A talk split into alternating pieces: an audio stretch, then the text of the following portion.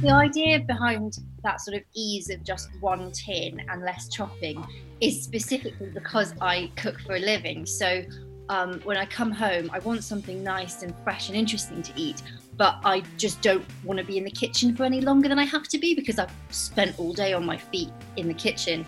What is going to enable that? Well, that's the oven. And mm.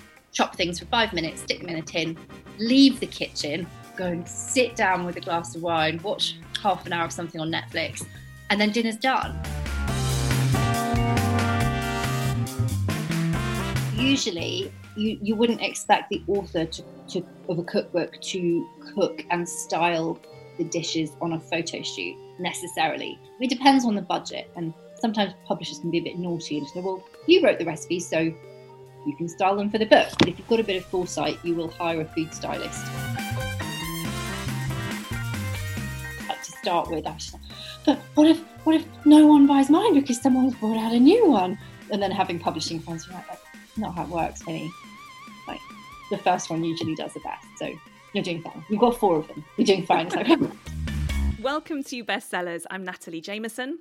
And I'm Phil Williams. And we have a first on bestsellers today because today's episode is a unique cookbook episode. We said we were going to do one. It's taken some time, but Natalie has finally managed to unearth one of her favourite cookbook writers of all time. So much so that you'll be amazed when you hear this just how many of the dishes Natalie's actually tried out. At one point, I thought you were part of the marketing team for the book. Ah, did you really? yeah. You say that like it's unusual, but I think that's the thing. I think a lot of people buy cookbooks and don't then actually cook from them, but it's kind of like any other book. So when I'm interested in a cookbook, I'll flick through it, and if there's not already a handful of things I want to try, then why would I buy it? Wow, good good point. Can I ask you this? Because this mm. has happened to me, right? Have you ever bought a cookbook because you like the concept of it, right? And then when you flick through it, you think, no, can't be asked. No, I'm not doing that. No, that's too long. Oh, I've got to sit over that for an hour and a half. Not doing that one. Uh, have you ever had that? So in the end, so though you think you're going to like it, in the end, there's nothing you've done. There are some that I have used a lot more than others, but I think there's always something, there's always got to be something that's kind of hooked me into the book. Um, and whether it's kind of an interesting uh, recipe title that I want to try, there's, there'll always be that one thing that I will experiment with first. Well, we'll tell you who um, who it is in the moment. Although, uh, yeah, again, You've seen it already on the episode description, so I don't know why I'm trying to preserve any kind of mystique that simply it's, doesn't It's like exist. your your radio training from decades is like I must not say who the guest is, and like you know that it's Rukmini Iyer already. Yeah, yeah. Tease ahead, tease ahead, tease ahead. Uh, so our um, listeners, where we weren't expecting listeners, I don't know if we're benefiting now from this extended go global lockdown, but we now have four listeners in Luxembourg. Nice. Yeah, hello. Although Luxembourg. again, I feel bad because I don't really know that much about Luxembourg. See, all I know about Luxembourg is going back to radio is Radio Luxembourg, you know, yeah. the original kind of the, the pre-radio one shout outs. That was it, really. Yeah, I mean, I've not, I've not been. No, me been? neither. Uh, no. The is, bit is meant to be very good. Mhm. Mhm. Terrible, isn't it? That's quite culturally ignorant of us, isn't it? I mean, we yeah. can't put it right now because you can't go anywhere. But no, you know what we, you know what we should do? Yeah. I don't think it'll be season two, but season three, right? we should do bestsellers on tour. Mm-hmm. Each yeah. episode from a different country. A different cut. Wow, I thought you could just go like city, like start no. start no. small. No, different no. country. Yeah, all the ones we've mentioned so far. Right. Okay. You've learned. You you were learning to say hello in all these, but obviously Luxembourg is French, isn't it? So it's easy. Uh, bonjour. Yeah, that's it. Yeah. So, hello to you in Luxembourg. Thank you if you're one of the four people who listen to us in Luxembourg. Can you each tell four friends, and let's see if we can quadruple our numbers while you were chatting there, I was trying to think if there was some clever way to say, and of course, Rukmini Iyer's book is called The Roasting Tin Around the World, but there yeah. not It's just, that's what it is. In terms of as links go, that's it. now, the clever thing would be if you can persuade her to sponsor us to do our show around the world. Because someone's got to pay for it. What's the incentive there? what, for her? Yeah that we bring a recipe of hers to life in a different part of the world as well as speak to other authors in that part of the world. Yeah, I would say if anyone's going to do that, it would probably be her with her yeah. own recipes in I those mean, countries. Maybe she hasn't got as much time on her hands. Maybe she can't travel. Maybe, maybe. We'll we'll come along for the ride, uh, whatever. But yeah, um, yeah, I'm very excited about this episode, obviously, because I may have talked about cooking and cookbooks once or twice up to this point, so now I get to fully indulge. But trust me, it'll be fascinating. Here's my colleague, Natalie Jameson, to introduce Rukmini Iyer.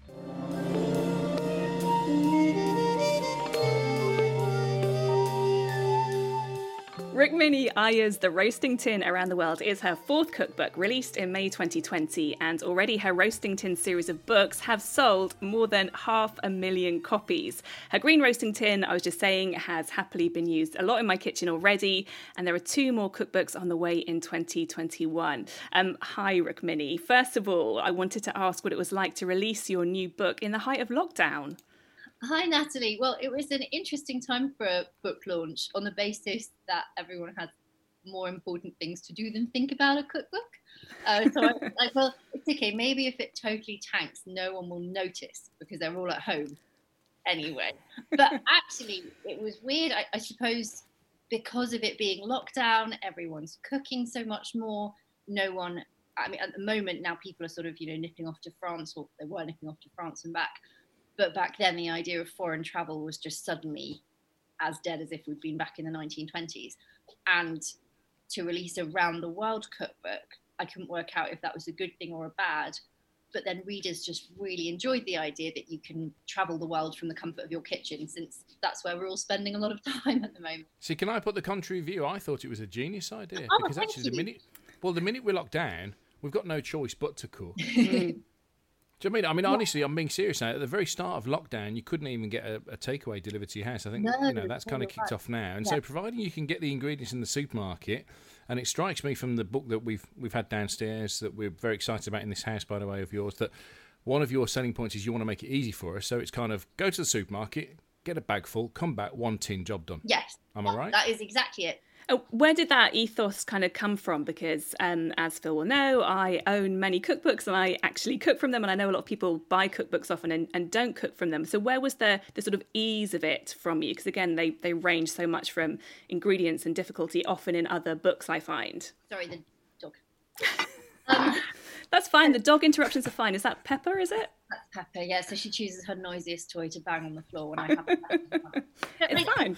I think the. Is she like your minder? Is that how it works? If we ask you a really intrusive, invasive personal question, will the dog just bark? Have you trained the dog to do that? And the dog says, wrap it, wrap the interview. That's a great idea. I should get her So the idea behind that sort of ease of just one tin and less chopping is specifically because I cook for a living. So um, when I come home, I want something nice and fresh and interesting to eat, but I just don't want to be in the kitchen for any longer than I have to be because I've spent all day on my feet in the kitchen. So it, it really developed as a sort of well, I want something fresh to eat because I'm, you know, I just don't want a ready meal. I want something fresh, but I also want to spend minimum time in the kitchen. What's going to enable that? what, what is going to enable that? Well, that's the oven and mm.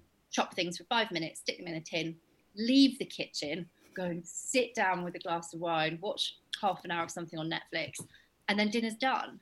And I found myself doing that so often. And I always thought, you know, everyone who works in food probably at the back of their mind, oh, I'd love to write a cookbook about something. oh, hang on a sec. I, like other people are also exhausted when they finish mm. work. Maybe there's a whole book idea in this. So I got my like big giant pieces of paper out and Hey Pepper. I'm glad you clarified what that noise was. I have put I mean... a jar of bubble solution on the table because she'll now stare at that obsessively for the next 45 minutes, expecting bubbles to come out. You've added more pepper to this recording than any of your recipes. yeah, no. Sorry I really like the idea of the ease of cooking because I was actually, uh, again, I like I love cooking, but you know, some days it's enjoyable and other days it's a bit of a chore depending on how busy you are. And I find it really frustrating as somebody who genuinely enjoys it anyway, as does my husband, I should clarify. So we kind of split the cooking between us. But mm-hmm. um I kind of so often you listen to uh, celebrities say I was there was actually one on the radio at the weekend who will remain nameless, but they're like, oh, you know, d- you know, don't complain about cooking. Go into the kitchen, like take a leisurely time, enjoy it. And I'm like, yeah, that's all very well if you haven't got kids, if you haven't just been working for 10 hours and you're knackered and you're hungry. Um, yeah. Yeah, absolutely. I mean, sometimes, yes, you do just think, do you know what? I've suddenly got some time to myself. There's a, a, a recipe in a cookbook that looks a bit complicated, but I, I genuinely feel like going and spending three hours in the kitchen. But that just doesn't happen that often. No. Like there's always something you would rather do. Um, and cooking can be really relaxing, but I think simplicity is always key because the more complicated your dish is, the more likely you'll get frazzled, the more likely there are elements that might muck up, and then you think, I've made all this effort for what? And what I kind of liked about these dishes as I developed them was really the return that you get for the amount of effort. It's always going to be more. And then it's an added bonus that it's actually super tasty and really, really nice. Um, so and you've missed off a third added bonus, which is that there's hardly any washing up. Hardly any washing up, exactly. So you're always going to win on that. Uh, just a bit of people are, oh, is it really hard to clean the roasting tin? It's like no, just soak it, soak it for 40 minutes. It'll be fine. Um, I'd yeah. rather do that than wash up six pots and pans. Yeah. So I wanted to ask you: Is that? I mean, I was joking, but is how much of this was about limiting time in the kitchen, and how much of it was about limiting cleanup time? Which is, uh, you know what I mean? Which annoyed you the most? Um, I would say it was limiting time in the kitchen because, yeah, I do love to cook and I do love to be in the kitchen, but I also just didn't. I just didn't want to be standing anymore and funnily enough, that's kind of a like a, a, section of readers have come in and said that that's really useful for people with disabilities or people with mobility issues. That that was not an expected.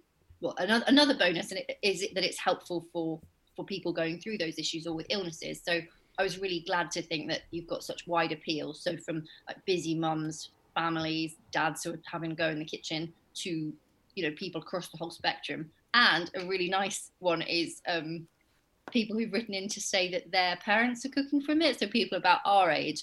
I'm like, my dad's 17. He's never really cooked anything before, and he's made this from your book. I'm like, that's so sweet that a 70 year old man who's never cooked is like, look at my kid. I made so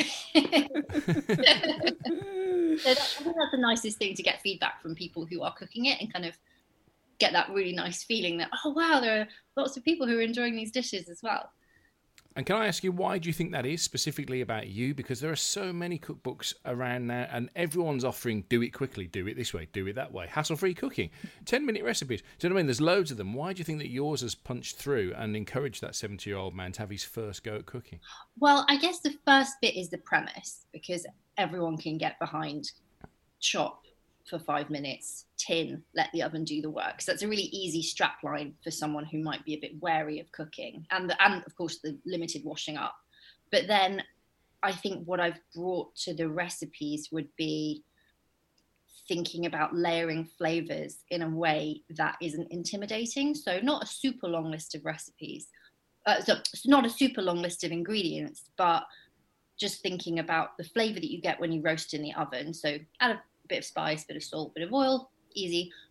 And then just a really simple sort of dressing. So some acidity, lime juice, um, lemon juice, olive oil, handful of nuts for texture, handful of herbs for freshness, and just sort of breaking things down into this. It's a bit formulaic, but it also really works. So when it when it it comes together, it feels like it's more than the sum of its parts and that's maybe something from like a little bit of experience restaurant chefing or when you go out to a nice restaurant and you've got like lots of beautiful components on your plate and you think well i don't have time to do all this at home but i can potentially recreate it if i just simplify simplify simplify and you still get something really nice.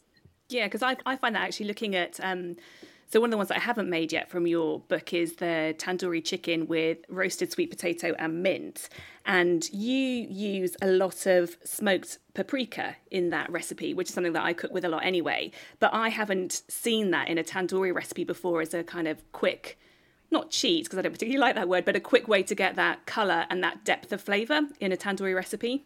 Yes, I mean I think that I love tandoori chicken, but you know it's everyone knows it's food coloring in a restaurant and I don't want to advocate using food coloring at home. So smoked paprika, I think, is a really good halfway house between get a bit of red. It's not going to be mm-hmm. red, bit red, but then also that idea that it's been done in a hot tandoor oven, that kind of smokedness. So you're yeah getting a double whammy out of one ingredient that most people have. Rukmini, can I ask you what was the first dish that you remember cooking, and how did you decide upon it? And was it at home? Was it at a friend's house? Give us the full picture of what ignited your passion for cooking. Uh, not a roasting tin dish, just any dish. Anything. The very first, when you were a little girl, the first thing you recall having a go at and thinking, wow, that was fun and it tasted good. Flapjacks in the microwave. Because uh, microwave cookery was, I mean, it's fashionable now with mud cakes, but I feel like our generation was on that before with the Yeah. book of microwave cookery, which Mm. had this glazed roast chicken on the front cover, as if you could make a roast chicken in a microwave. But there was a great, there was a great baking section, and uh, they had this lovely flapjack recipe, and it's super simple. Um, and you you do it in a Pyrex lid just to make it even more 80s. And I remember we used to make that all the time because it's just an easy thing for kids to make. You know, you melt the golden syrup and the butter, you stir in the oats. Yeah. Yeah. It's really pleasing when the oats are all like covered in the like, syrupy stuff. Pat it down in the Pyrex, microwave it, and of course, because you microwave it, if you don't eat it within five minutes of it's coming out the microwave, it sets really hard, like a really hard biscuit. So then we used, we adapted that, made it in the oven, and it was much better in the oven. That's so funny you should mention that because did you do microwave cooking? That, that was the first thing I learnt was a chocolate crunch Oh, from a it? microwave cooking book. And I remember the most exciting thing about it was that you had to get so many grams of digestives and it, it, told you, it instructed you to smash them in the bag with a rolling pin. Mm. And up until that, that stage, I'd been told as a boy I wasn't allowed to smash rolling pins around. You know, and all of a sudden I was going, boshing this bag of biscuits. But yeah, same as you. Day two, it was uh, a lot crunchier than it was chocolatey. Yeah, actually, my mum's go to birthday cake for me and my sister when we were sort of probably teenagers or just before that was a microwave chocolate banana ring cake, um, Wow. which I still love. It's a really good cake. Yeah, Mm. they, they have a really nice texture. I think Mum's is a orange chocolate chip upside down cake. So you know when you turn it out, it's got orange slices on the outside, then orange chocolate chip puddingy stuff on the inside. Really good. Yeah, it's really good.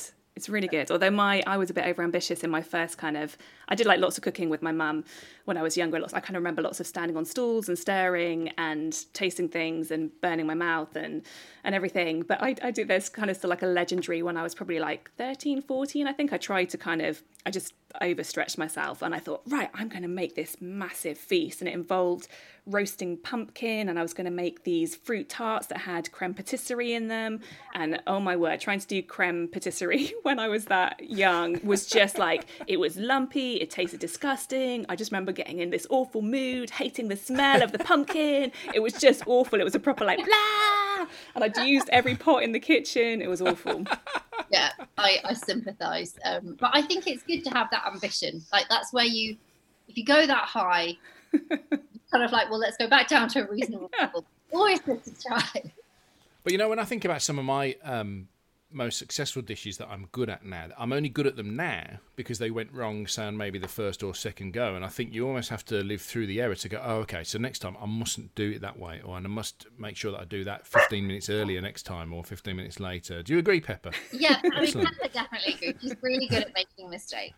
Um, but I think you're, you're absolutely right in the kitchen. I mean, that is how you experiment and that is how you get better. And if you can be confident and work through your mistakes, um, you're going to end up with something that's really amazing by the end. It's just sort of if you, if you give up because it didn't work the first time, then you're you know you're limiting yourself. So yeah, as it as with every walk of life, you only learn by making mistakes.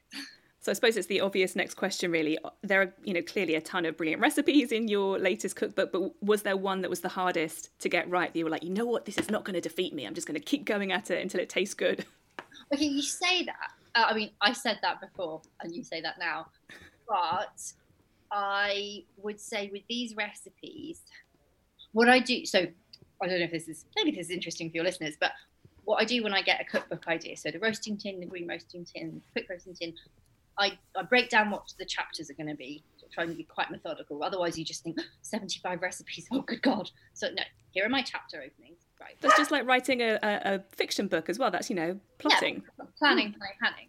And I write my recipe titles. So I'll take a couple of weeks to think think through the titles almost as you see them. So um, you know, all in one Brazilian black beans and rice with avocado and radish salsa. And that really started as a way of me remembering what to put in the dish without Mm. fire underneath. So I'll have a list of recipes like that, and then it comes time to test them, and I so just sort of, I'm not particularly methodical. I just go, well, I've got 75 right. I feel like this one today. Feel like this one today. And by the end of a few months, I'll see that there are maybe four that my eyes have always gone past and been like, nah, not today. Nah, not today. No, no, thanks. And it's super helpful because if I'm not interested enough to test just from my headline recipe title, why would a reader be? Mm. I often think with those, like, all right, well, I'll give it a go, but maybe it's because the concept wasn't exciting enough.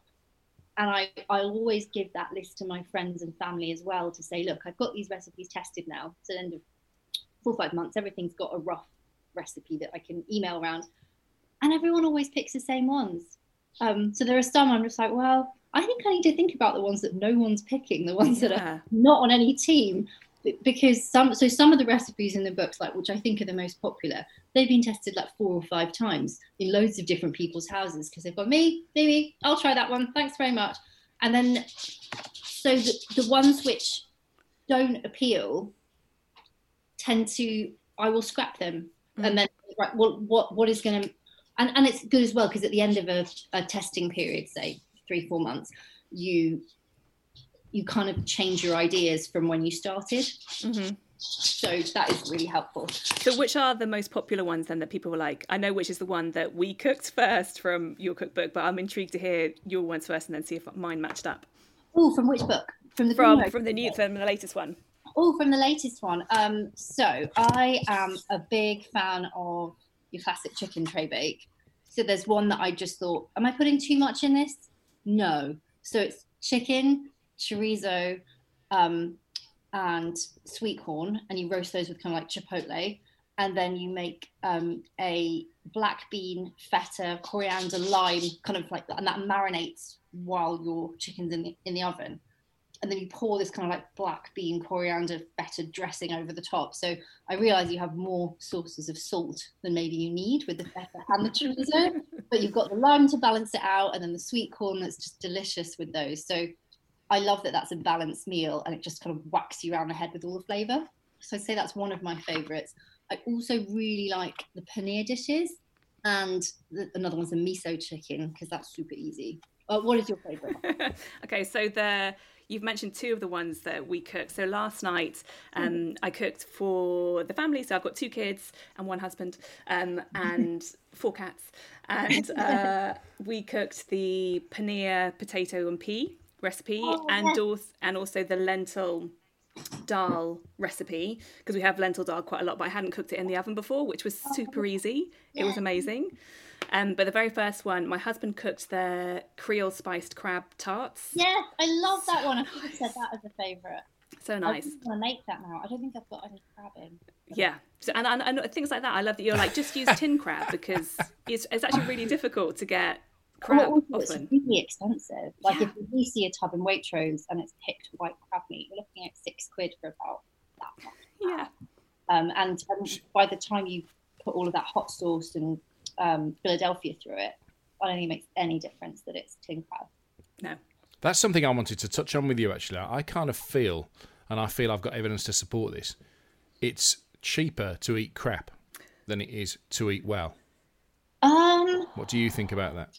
If I think about the cost of a Big Mac meal, for example, oh. if I think about going to the supermarket and buying something frozen from the freezer rather than component parts, I'm not sure I'm very good at making that judgment because I I don't often get the sort of frozen things.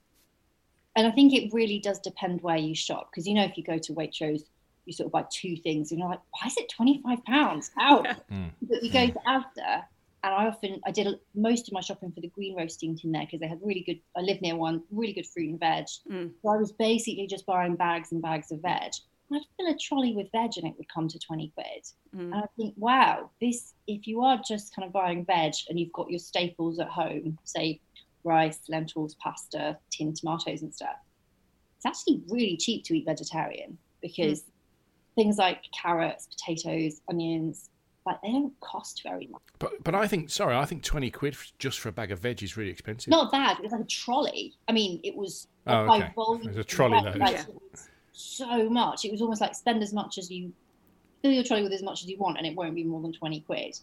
But if I took you around Iceland and we spent twenty quid, we'd have we, we would have five meals. I'm not sure of the nutritional value. That might, might be high, might not. We'd have to test it. But see the point. I'm, I'm kind of getting at is that I mean, if you don't do it, you maybe don't know, but I think it's hard in this day and age. It's hard to encourage people to cook or to eat healthily when the alternative is so cheap for them. Um, I, I mean, would I- combat that by saying that though once you do, I mean, I, I'm I know that I'm really fortunate because my mum taught both me and my sister how to cook, and and I think once you get into cooking and realize that it makes you feel better once you eat food often that you've cooked yourself. I mean, we're probably like one of the strange families who don't get me wrong, I love going on holiday and I love eating out, but once I've kind of eaten out a lot on holiday, I'm like done. I just want to have like some of the my food or my husband's food that we cook because it kind of it just doesn't Yeah. sit quite so well, you know. You kind of like what you're. I don't want to say what you're used to because that sounds really naff, but No, I think it's about a, a volume of rich food as mm, well, isn't it? When you're on, I certainly I share that with you on holiday. I get that thing. At first couple of days, you think brilliant. I can have what I want. Oh, I'm on holiday, and then by day five, you're like, I'm killing for soup. yeah, like mine's Yeah. broccoli. Just want some- I just want to go home and eat broccoli, like dressed really simply with like chili and garlic. Because you just Yeah. Yeah. simply dress things abroad. You're right; it's quite like really rich and I think often it's a mindset as well because um, I should say Phil knows this, but I don't eat meat. Um, I haven't done since I was about twelve. Um, but uh, it never puts me off cookbooks. So for, so I also cooked the. Uh, me and my husband cooked the miso chicken and aubergine dish, which was so delicious. Oh my word, so tasty! It's got that real umami thing in it. Um, but I just substituted out the chicken and put in a load of courgettes instead because we had some of them um, and yeah, it worked just as well. And sometimes, you know, I'll I'll basically read through all the recipes and I'll read through all the meat recipes as well. The one thing actually that I find quite hard to replicate is chorizo that you mentioned earlier because I think it's quite difficult to get that taste in a vegetarian sense unless you kind of go down a porcini mushroom type type of route or something, but it doesn't quite hit it sometimes. I mean, I think maybe smoked paprika Mm. and butter, like something to give you a bit of fat, and the smoked paprika to give you the, um, you know, that kind of smoky flavor. But you're right; it, it is a tough one. Like bacon is quite a tough one to recreate. Yeah, yeah. But sort of on that, I think be- I've kind of grown up never doing the kind of meat and two veg thing anyway. So I kind of we always have a lot of like rice actually is, is what's kind of cooked most I think in our house. Um, and I think that kind of with the fast food element, that might be one of the switches to make because I'm kind of we don't have that many kind of potato and meat things. Yeah. Okay. Yeah. Yeah. I'm, I'm That's a good observation. Yeah, I probably sound a little bit out of touch, but I know food writers who are much better on this than me, like Jack Monroe. You know, she Mm. all her stuff is kind of like from scratch. Like she does use tins, like tinned goods, to help out in terms of the price, but that's that was properly good economizing without buying ready meals. And I feel like she's probably done a lot of groundwork on why it economically can work out if, if- Yeah, if yeah, you know how to cook or if you've got a good guide to cooking and you shop carefully, I think it may be cheaper to, as you say, to buy your ready meals and that. But if you put the investment of time in, then perhaps you're getting more in terms of clever shopping and clever cooking. Money. And that's absolutely how I learned to cook. I mean, that's absolutely how I learned to cook. There was a TV series on that Jamie did, and I thought, well, if they can do it, there's no reason. Do you know what I mean? And so that was the motivator. And so I started off with a really simple kind of chicken breast in pancetta. I remember him doing that on a football. Yeah. and then from there progressed up to his lasagna, and then off the lasagna to a full Sunday roast. And that to do a full Sunday roast, which I've done for the in-laws now from scratch, so none of it's imported. You know what I mean? I'm doing my own everything. That's a massive piece of satisfaction. Yeah. And um, I think the thing I learned from that, which it comes across in your book massively, it's the flavours. So it's what you add, and you're adding to the cooking, not necessarily to eat some of these ingredients, but to flavour what you are going to eat. That was a huge revelation to me. Oh, interesting. Yeah, I think it's um it's when you build up things like things like spicing and that. So you're not going to be whacked over the head with chili, but you've got a nice little balance of things that can will give you a bit of warmth. Um yeah, I think that's what you're looking for. And in like in that which I, I would recommend to you at the end of the podcast, um, Nosrat's Salt, Fat, Acid, Heat. When that came out, I was like, oh, that's exactly what I kind of thought, but didn't really articulate in words. But she's absolutely right. That balance, like enough oil, enough salt, enough like acidity, um, and then yeah, obviously heat it up or have it raw as a salad. Um, she's just so spot on that when you when you do that, and also when you're cooking from scratch as well, I, I think you, I'd want to write it in like big letters on the front of every book. Just taste it, taste it, taste it, taste it. Like don't. Okay, I've given you a decent guide on how for my taste, follow it exactly. Yeah, good point. It'll probably be pretty nice because I, I like it and I'm a bit fussy. So if I like it, you probably will. But if you don't taste as you go along, or you make a dressing and you go, oh god, it's really bland, but it's like, well, maybe you needed some more salt. Maybe so. I mean, I put it in small letters, not in bold, because that would be a bit passag at the end. Like, like place. um, but it's always and before you put anything on the table to serve to your friends and family, got to take a forkful and adjust. And that's just so important. I think for years I I was lucky cooking where I just sort of plonk it on the table and like, oh, it's quite nice, yeah. But I think, oh, it's a bit late actually if my first forkful's at the table. So just do it in the kitchen. Well, and and on that, right? Can I ask your advice? So. Um, I don't mind telling you, I've no shame in telling you as a 46 year old male that my palate only really broadened probably quite as late as 39, 40 when I met my wife and she was like, well, try this. And she was cooking a whole load of stuff that I would never have cooked. Mm-hmm.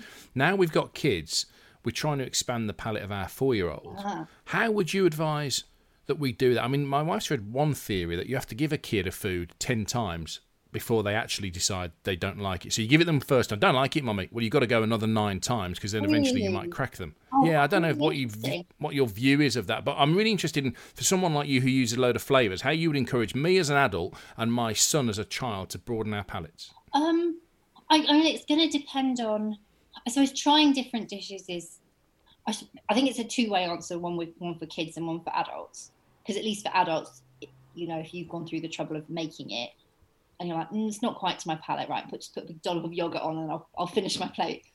Great way to finish a plate.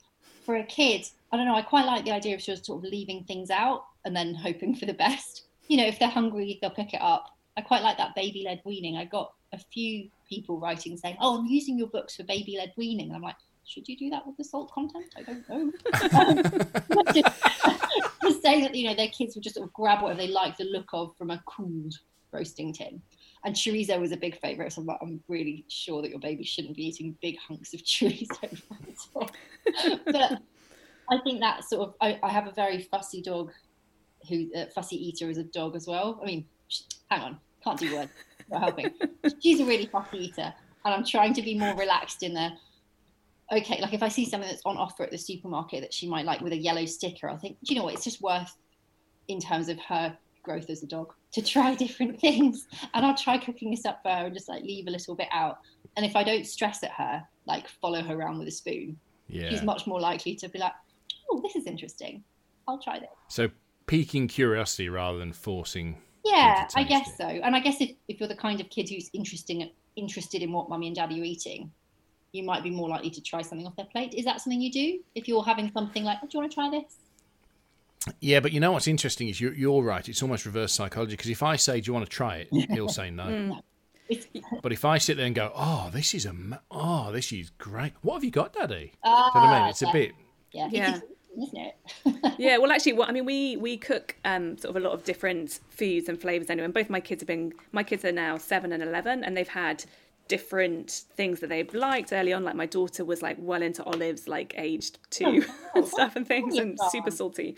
Um, but I think I think that's quite common as well. But actually, interestingly, the paneer one that we had yesterday, um, my seven-year-old, I don't think had had paneer before in that similar way, where I think we'd said. Oh, try this. You like cheese, you like peas, like. But I just kind of forgot to say it last night, and then he was eating it with the dal, and he just went, "What is this kind of? It's kind of squidgy, squidgy squeaky, so tasty in this. I was like, oh, that's paneer. ah, there you go. so they're forgetting to tell yeah, exactly. Yeah. Um, I was going to ask when you brought up um, Jack Monroe earlier, because one thing we sort of found when we've been chatting to fiction and non-fiction authors throughout this podcast series so far is that there's there seems to be a real camaraderie between writers and they are generally very supportive of each other. And i wondered what it was like in the cookbook world because there are obviously some you know like like fiction as well there are some huge personalities out there. Um, does it feel very supportive? Is there any kind of comp- com- sort of competitive edge there? How does that work Oh, I don't know. I mean, I I've got a few friends who are who write cookbooks as well, who I'd say like close friends, like help them move out their house when they leave mm-hmm. So there's that, and then there's people you know because you meet them at events and you're generally supportive of each other's work. So I think on the whole, it's sort of a supportive environment. The competition would be that it's a limited market, and there's obviously, if something's doing well, as in many kinds of publication, then that everyone wants to bring out the same thing. So you've just got to slightly rise above and go, well, I'm just glad that people are cooking. yeah. So is that your polite way of saying there was like a raft of roasting tin esque type books that came out once this did well? Yeah. Potentially, yes. So yeah, I think the um, I think just just smiling and acknowledging that, well, if yeah, if you if you've been successful, then obviously the way publishing works is well, that's probably a surefire thing that's going to sell um, and trying not to take it personally really helps. But I think that's helped as the books have gone on. Like to start with, I was like, but what if what if no one buys mine because someone has brought out a new one? And then having publishing friends who are like, that's not how it works, Penny.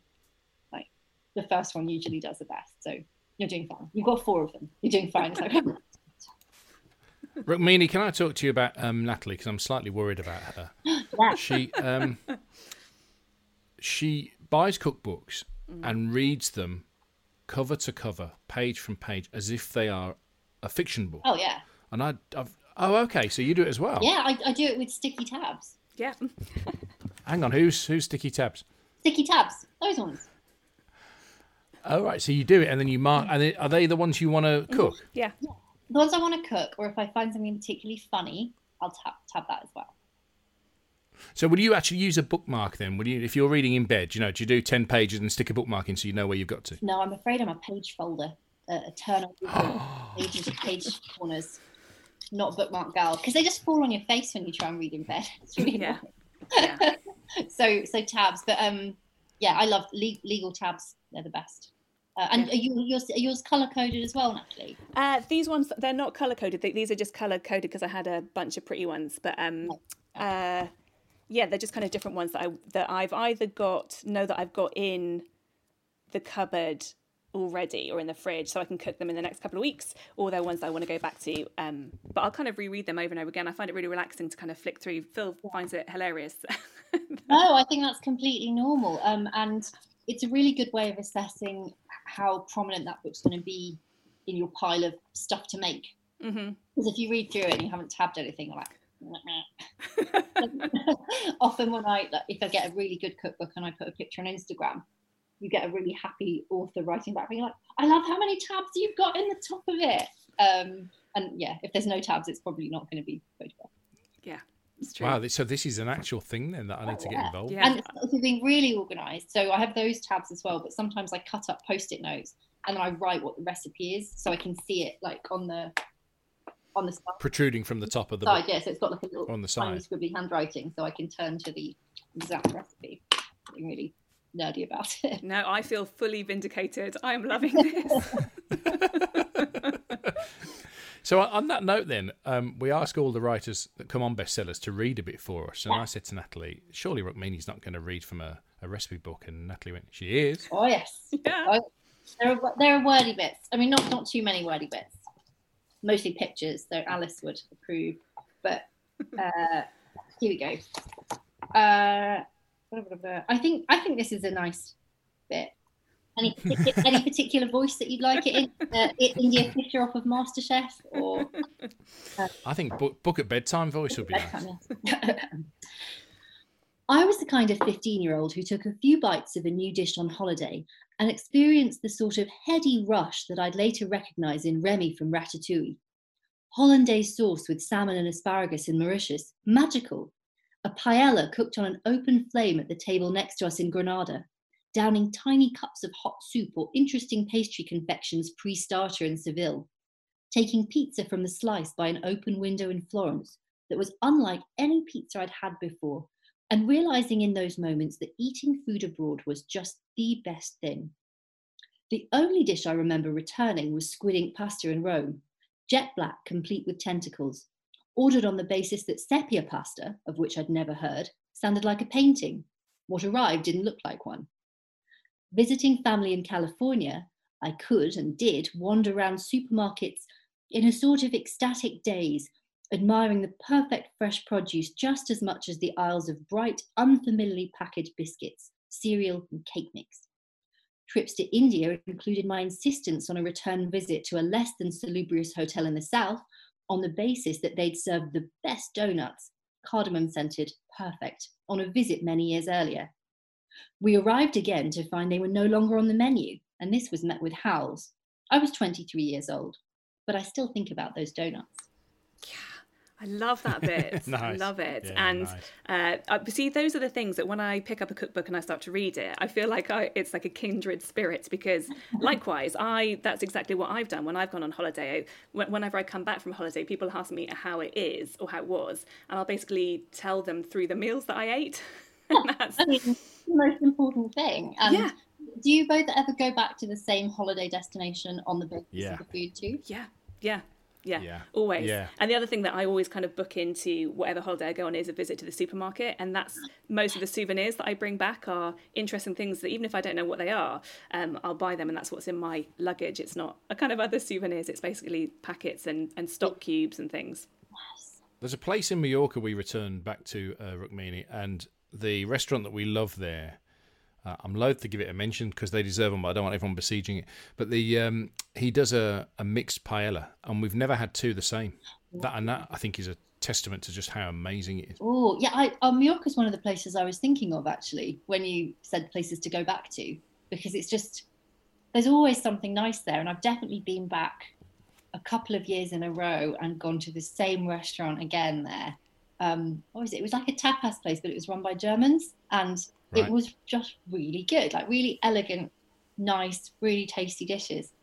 I should I must have written down somewhere what I've oh the supermarkets there are great too such good supermarkets. Um, yeah. Also, my my oldest friend, actually from primary school, she, um, uh, she her partner's uh, Spanish, and they moved to Spain years and years ago. But we've been out to visit her a few times, and uh, I remember staying with her one time. This is in the last few years, and her partner he made just this amazing Spanish lentils dish, Spanish lentil dish with lots of um, smoked paprika in it. But it was the first time I'd had lentils and alioli as a flavour oh, combination. Yeah. And oh my word, now I just like dollop alioli on lentils the whole time. That's a great idea. So nice. Oh my word, it's so nice. That there's that, and also I like how much saffron they use, like mm. deep saffron. So saffron alioli is probably my favorite, my top top mm. one. It's a really good one. I'm just mad about saffron.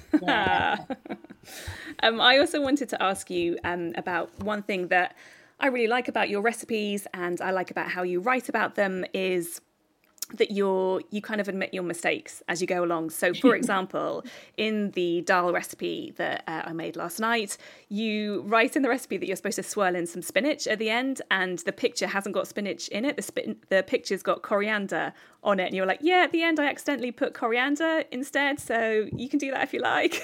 yeah, no. it's a slight benefit of, I suppose, doing the food for the pictures as well, because if I was being employed by another author to do that. They'd be quite hacked off. Sort of, you ruin the picture. But for me, I can just think, yeah, I ruined the picture, guys. But you know, do, do what you like. It's fine. Well, so that that's an interesting. Can you just demystify that a bit for people who don't know how food styling works then oh. in cookbooks? Yeah. So usually, you you wouldn't expect the author to, to of a cookbook to cook and style the dishes on a photo shoot necessarily. It depends on the budget, and sometimes publishers publishers can be a bit naughty and just go, well, you wrote the recipes, so you can style them for the book. But if you've got a bit of foresight, you will hire a food stylist because that's their job to make food look nice to the camera. And that's what you you that was your job. Yeah, it's still my job. Mm. I mean, books have kind of taken over a bit, but it's still my my day job, and I like to keep it up and go on shoots because um, it's a good skill set to have. Um, so you just have an eye for what looks nice, and you'll work with a prop stylist who will sort all the plates and things different department. I'm not plates, I'm just food. Um, and it's it helps, I think, in a way with these books because I've always had an eye to how it was going to look as well, knowing that I was going to have to style it on a shoot. And if it was just a plate of brown, I'd have a hard time selling it to people with a photograph of each dish. Mm-hmm. In a way that the flavors, and you eat with your eyes. So I want as much as possible for when people cook these dishes for them to look like I've to look like the pictures in the book as well not yeah. too fussed with, but I feel like they're achievable looking. And I do get I do get comments from people with, where they, you know, do a picture of it and then they send one on Instagram. Look, it looks like the picture in the Yeah. book. Yes. yes. I can't tell you how important that is as, mm. as an amateur cook. If you're trying something and what you're trying to achieve is replication of an image in a book, Yeah. If it doesn't look like that, even if it tastes great, you kind of feel your heart sinks. You feel like you haven't done it properly. Yeah, I know. Well, and I've said- I've said it so many times out loud in the kitchen. Why doesn't it look like hers? Then how come that doesn't look like? What have I done? Why isn't that replicate? So it's really important, I think. Uh, although I have to say, with these, they often don't look as nice as they do in the pictures because the photographer's so good. So I'll pass him one of these dishes, and I'll be like, "Yeah, it looks like looks nice. I'd happily put this on the table for my friends." And he takes a photo of it, and I'm like, "It looks so much better in your photograph than it does right." in real life." so don't worry. Maybe what you need is a super duper camera and to take a picture of your dish and be like, "Yeah, now it looks like the book." Last one from me. I know Natalie's got one more, but last one from me is you mentioned earlier how you uh, go through and read the books like Natalie does, and that you put your tabs in. Like uh, lot, So lots wondered- of people do, not just me and Rukmini. Lots of people do this. So I wanted to know from you, Rukmini, is there one recipe from someone else's book yeah. That you remember tabbing and then you've cooked repeatedly since because you've fallen in love with it? Yes, and I don't even have to think about that. It's um, from Ruby Tandoh's Flavor, and she has got this Ghanaian chicken stew, chicken peanut stew, uh, which you could totally recreate. Um, by the way, you might have made it already, Natalie, um, because I name check her and have a version with sweet potatoes in the Mhm, green roasting mhm, tin. mhm. Yeah, I think I know the one you're talking about. It's just ridiculously nice. So I have no experience of so groundnut stew for readers who readers listeners who aren't sure. It's um it's uh, like a Ghanaian like African dish, and it's um, made with peanuts and tomatoes. And um, this one you've got Scotch bonnet chili in it, sort of tomatoes and peppers cooked down. I think she yeah she puts peanut butter in it, and you have this amazing rich tomatoey peanutty sauce that you cook the chicken in and that is what I make for someone who's coming around. I kind of want to impress them with how amazing it is, but also it's just like I've just put stew on the table. You know, like, it looks like it's no effort, but it tastes so good. So whose book is that again? That's Ruby Tandoh's Flavor, published by Chatto and Windus.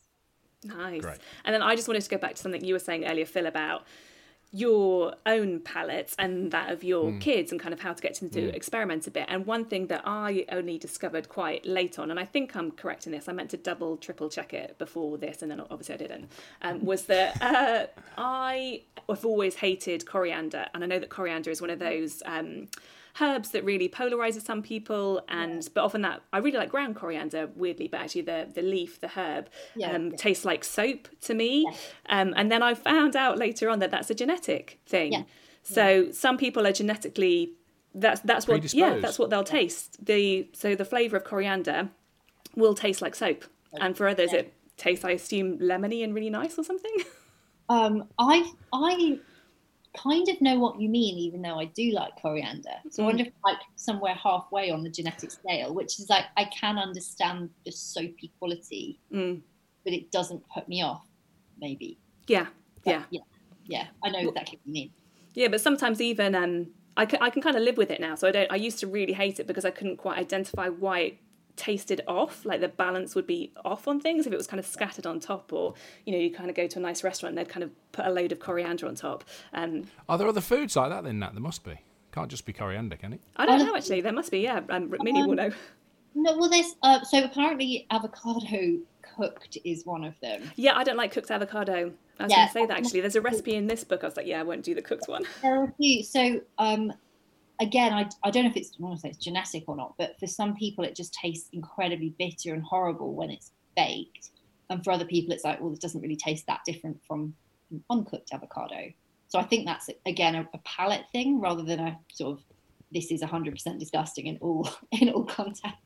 And broccoli as well, I reckon, is you know how kids kind of need to learn to like broccoli Mhm. or at least I did. I, I don't think I ate broccoli till I was 22, and then suddenly I really started enjoying it. And I don't know if the cultivar changed or Yeah. if um, suddenly I just got over myself. But for years I thought broccoli was just rank, and now I always have it in the fridge. Have, did you change the way you were cooking it, or it was being cooked for you? Have you gone Um, more al dente, or have you gone softer with it? Because that can make a difference. I find. think it might have been that tender stem was like a good gateway drug. Into, Right, Mm. right. So yeah, yeah. my mum does a really good Delia roast. Is it Delia or is it Madhur Jaffrey? Maybe Delia. A roast again, roasted broccoli, like ordinary broccoli, and cauliflower florets with garlic and crushed coriander seeds.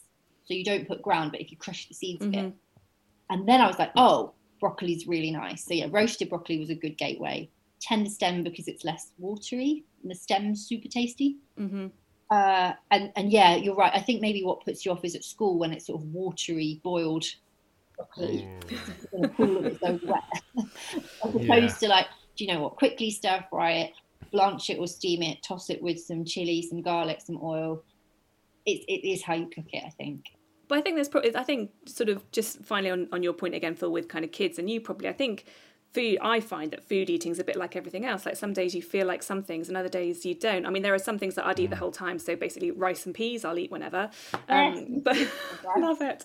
But, uh, but, you know, there are some days where like, you know what, I just don't fancy that. And I think, I think kids are, are kind of the same as well. You know, they might like, whatever you've done one day and then the next day they're like mm, i don't want it today and you kind of know what mm. that's like right yeah yeah yeah, yeah. i feel a bit yeah, like that with leftovers actually i'm I, I, know my, my sister's a big batch cooker, and with these recipes, I have designed a lot of them for people to be able to, like, there's just one of you, there's two of you, you want dinner the next day.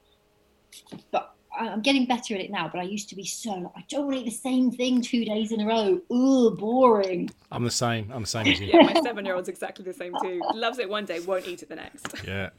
Yeah. Yeah. I'm like, we had that last night. I don't want it tonight. We had it last night. I know, God, boring. Um, and then your freezer becomes a graveyard for half eaten food that's never going to get defrosted. So I think I quite like if I don't think you'd be able to do it as a book because it's probably too it would in, involve saying, well, you must have some mashed potato left over in your fridge. You must have yeah, quite a hard yeah, one to write. But I love quite, making... a, quite a lot of cookbooks do do that though, which is really annoying. They're like, well, you've got them. Do, you know... I don't have it, so no. like if you you know if you have got leftover mash, you have got leftover this and that, like making kind of potato cakes, like frying things up in a different mm-hmm. way.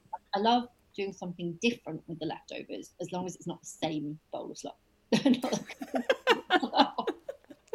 Sorry. I know exactly what you mean. Or just whack some alioli on it and you'll be fine. Whack some alioli on it, that's it. Or yeah, make make, make it kind of like make it a gratin. Just do yeah. something. right, we need to get your recommendations, don't we, for um, other books? Is how we always conclude bestsellers. Can just two or three, and they can be whatever you want. They can be fiction, non-fiction, cookbooks, whatever you would like to recommend, Rick. Oh, okay. So um, I'll start with a kind of cookbook, which is The Flavor Thesaurus by Nikki Segnit. So that is, as you would guess from the title, a book of what goes with what. So it starts with A, and then like apple and blackberry, apple and celery, and this. And it's not a boring thesaurus. She's got these hilarious anecdotes. So either it's something a bit techy, like, oh, this is about the flavor compound, beautifully written, or it's some kind of hilarious thing about her being on holiday in Italy with an ex-boyfriend and how they ate this dish and it was great, and then they broke up. It's really funny. so what's that called again? The Flavor Thesaurus by Nikki Segnit, right. and it is. I would say there's not a food writer. Everyone should admit to using it, but there is not a single recipe writer who does not refer to that as a bible. Because if you've got a call from Waitrose magazine saying, "All oh, by Tuesday we need five broccoli dishes, please," and your mind will go blank and go, "Shit, what goes with broccoli?" nothing, nothing, nothing. And look her book up and she's like broccoli and anchovies. You're like, right, mm. like shows you can have some broccoli and anchovy tarts, broccoli and parmesan. Right, we're going to do broccoli and parmesan pa- pasta dish. So you're getting the headline idea from her and making dishes. And she does have some great recipes as well in there, just sort of in text recipes. So I couldn't recommend her book enough. And I, I would not have written a single book without that book. I don't own that and I'm still going to buy it. yeah, me too. I've just looked it up now to make sure it's saved. It's really good. Um, and maybe a fiction one would be um, Fleischman is in Trouble by uh, Taffy Brodesser Akner. Uh, and that's great. It's about a guy in his 50s who's on Tinder in New York. And it's one of those ones where it's an unreliable narrator and then the second half from a different point of view. And it's so spot on about adult relationships and especially when you're a bit older i mean i'm 35 but i felt like i empathized a lot when he's talking about how he got to that point in his relationships and and then you they flip the whole thing with the second half and it's genius. It's a really good book. Yeah, I still haven't read that one, but I love her writing. I'm actually reading an earlier one of hers at the moment, which is called The Seven Husbands of Evelyn Hugo, um, Oh. which is really good. I didn't know she had anything else. Yeah, she's got yeah, she's got others. Yeah, I've got my notebook here. um, This is why we do bestsellers, by the way, isn't it? Just so we can all Yeah. swap these amazing recommendations. Yeah, yeah. Um, always. and um, I think the other one that I'd recommend, if for, for creative podcast listeners, is "On Doing Nothing" um, by Roman Muradov. And it's this really, I want to get it and show you now because it's in the other room. It's this really slim book, a bit like those penguin fairy tale books that you had when you were kids, like those Mhm. little hardback ones. And it's beautifully ir- illustrated by him. And it's about how doing sod all is really helpful for the creative process, but with some very erudite references as to why. So he's got a section on how walking is sort of good for the brain, and it turns into a little essay on um, like French thinkers who wrote about walking. And it's Mhm. beautifully written and really inspiring. And if you're the kind of person who beats yourself up about having an off day, you're still Yeah. like, Mhm. No, my off day, Yeah. my off day Tick. is integral to my success as a person. And y- it's one of those books where you read it and you feel both cleverer and better about yourself. and it's very short. What more do you Brilliant. want from the book? Yeah, yeah. Oh, those are such good recommendations. Um, Really good. Yeah, yeah, really good. Um, this has been an utter pleasure. Thank you so much, Rukmini. Um, if for nothing else, for validating that it's okay and perfectly normal and natural to read cookbooks. Oh, thank you. And I promise I didn't throw Pepper off the balcony so that she would shut up during our call. Yeah, she did kind of go quiet halfway through. She is, in fact, now sorry about the mess in the room. Oh. That the back end Oh, of she's fought. Flat out. That's yeah, what, what's the thing of like you you got some bubble solution out for her to just stare at? Yeah, it- yeah, that or a torch. So if you put a, torch, she loves chasing light like a cat. Mhm, So mhm. you put a torch on. That's quite. My mum and I got quite a lot of like work done by just putting a torch on the table and then leaving her, and she's going. If only that would work with kids. I know. Well, that's what the television's for. yeah, true. It's a similar thing, right? It is, yeah. Bright lights. dog, dog television as a bone or or a torch or bubbles. Amazing. Oh, actually, we didn't mention you've got two more books on the way as well, right? So next year, two more books. Yes. Um. Uh. The Green Barbecue will be out in spring. In, No roasting tin. it's not in a roasting tin because it's a barbecue book. it's a vegetarian barbecue book, which is super exciting because often vegetarians get really sidelined at barbecues. Yeah. Uh, as you probably know, you're like, Mm. oh, potato salad, mm, lovely, thanks very much. Or, or, or you're like, oh, great. If you, you know, you don't have to be a very strict vegetarian to think it's a bit grim that your your veggie burger's being cooked on the same bit as the meat burgers and stuff. So, I I really like that this is. I think it's about 50-50 vegan as well. Mm. I, and that wasn't really deliberate. I did a final head count at the end, and I was like, yes, I've written half a vegan book. Brilliant. and have you used this recent spell of amazing weather to do your testing? Yeah, um, With the barbecue. So the whole of well, the testing was done mostly during lockdown, but we had some really good weather, and I was out at my parents in Cambridgeshire. So uh, because we've got a balcony here, so barbecuing is not really advisable or allowed. Um, but, uh, but that was wonderful. I spent most of the most of lockdown in the garden in front of a barbecue, uh, inhaling lots of smoke, which is great. Um, and here as well, we've been shooting it in the sunshine, and it's been lovely. Nice way to spend the summer. Is that one locked and loaded? Is it all done? It's locked and loaded, and I just had an email before coming on here saying, I'd like to send final files. Can you please look at them? I was like, yes, sorry, sorry, sorry, sorry. Amazing. Wow. So, yes, I'll do that. That's cool. Come back and see us in spring then, will you please? Come back and see us. Absolutely, yes, you can have uh, copies of the Green Barbecue. Yay! I'm actually having um we're having a barbecue tonight, and I'm doing a uh, barbecued portobello so portobello Reuben sandwiches basically. So oh, portobello mushroom with sauerkraut and Swiss cheese and like a Russian dressing on top, squished into um a sourdough muffin that my husband made. Oh, that's jammy. I know. Uh, I mean, ending it with a sourdough muffin that my husband made is just enough. Yeah, he was one of those. He got into sourdough in lockdown, and so I'm perfectly happy with that. So yeah, that's his Did he do domain. sourdough crumpets as well? He's done. He hasn't done crumpets, but he made like so that the English muffins. Oh my word, they're so good, and they work so good with burgers. Um, so yeah. Making me really hungry now.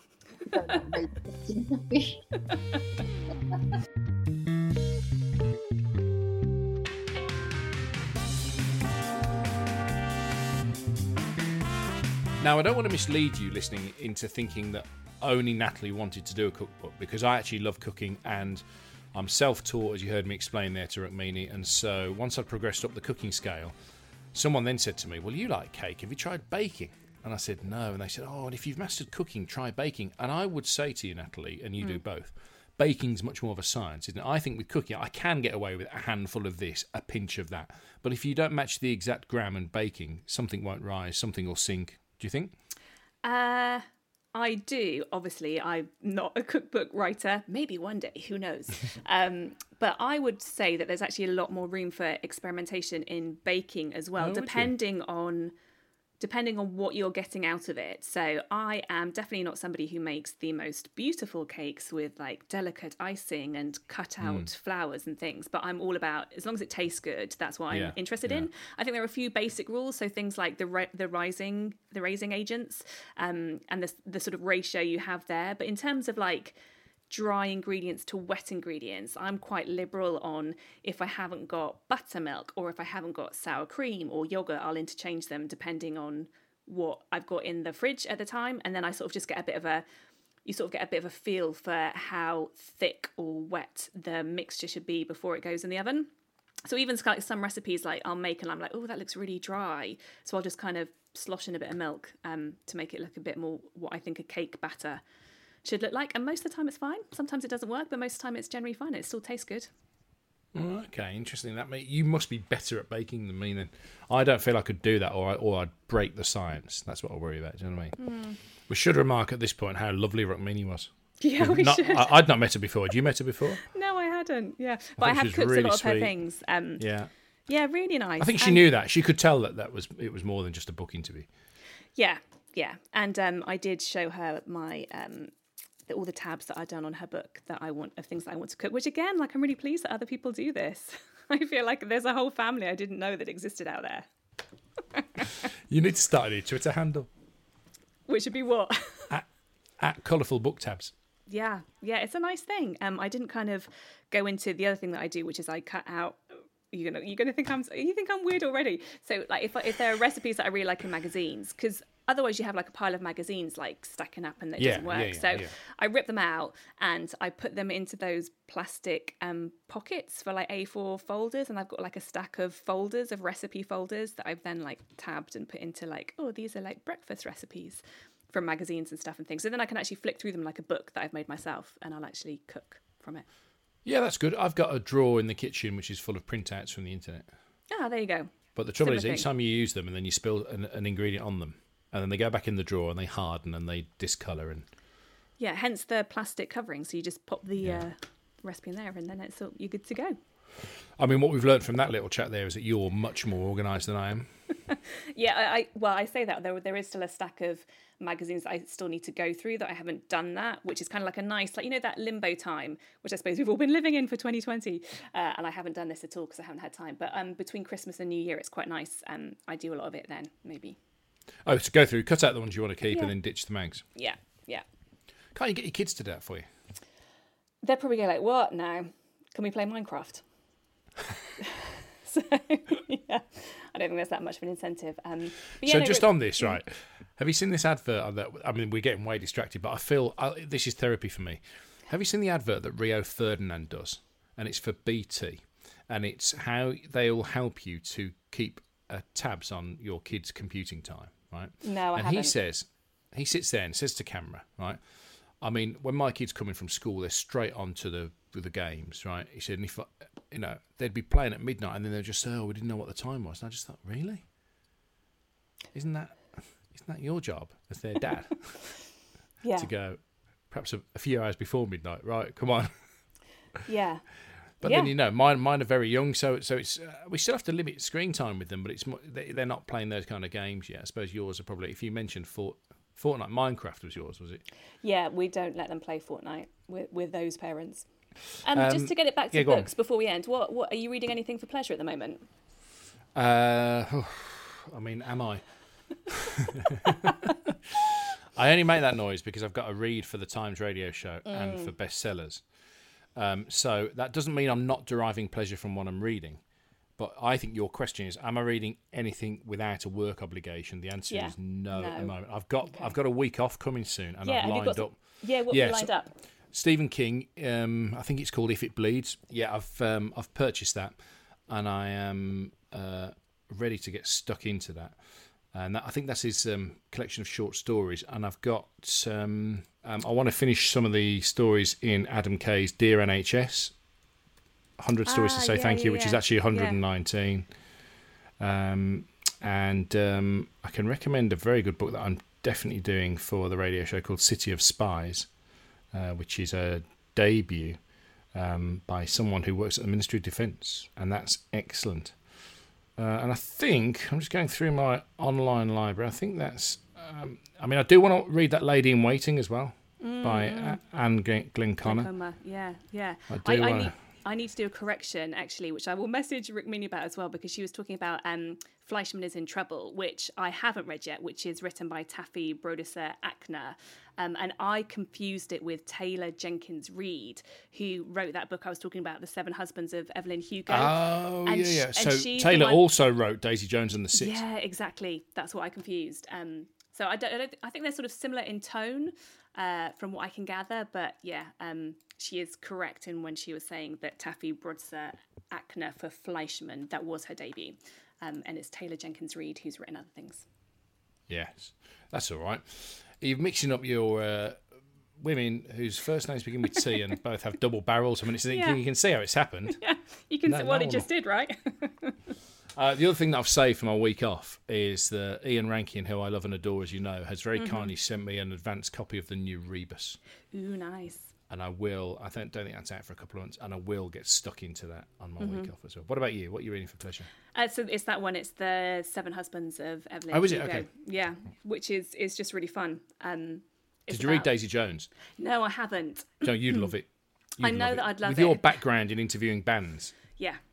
The reason, again, this is going to sound really pretentious. The reason why I haven't read it is because the second book that I'm planning to write, I know I'm still doing the edits on my first book and I haven't got a publishing deal, blah, blah, blah.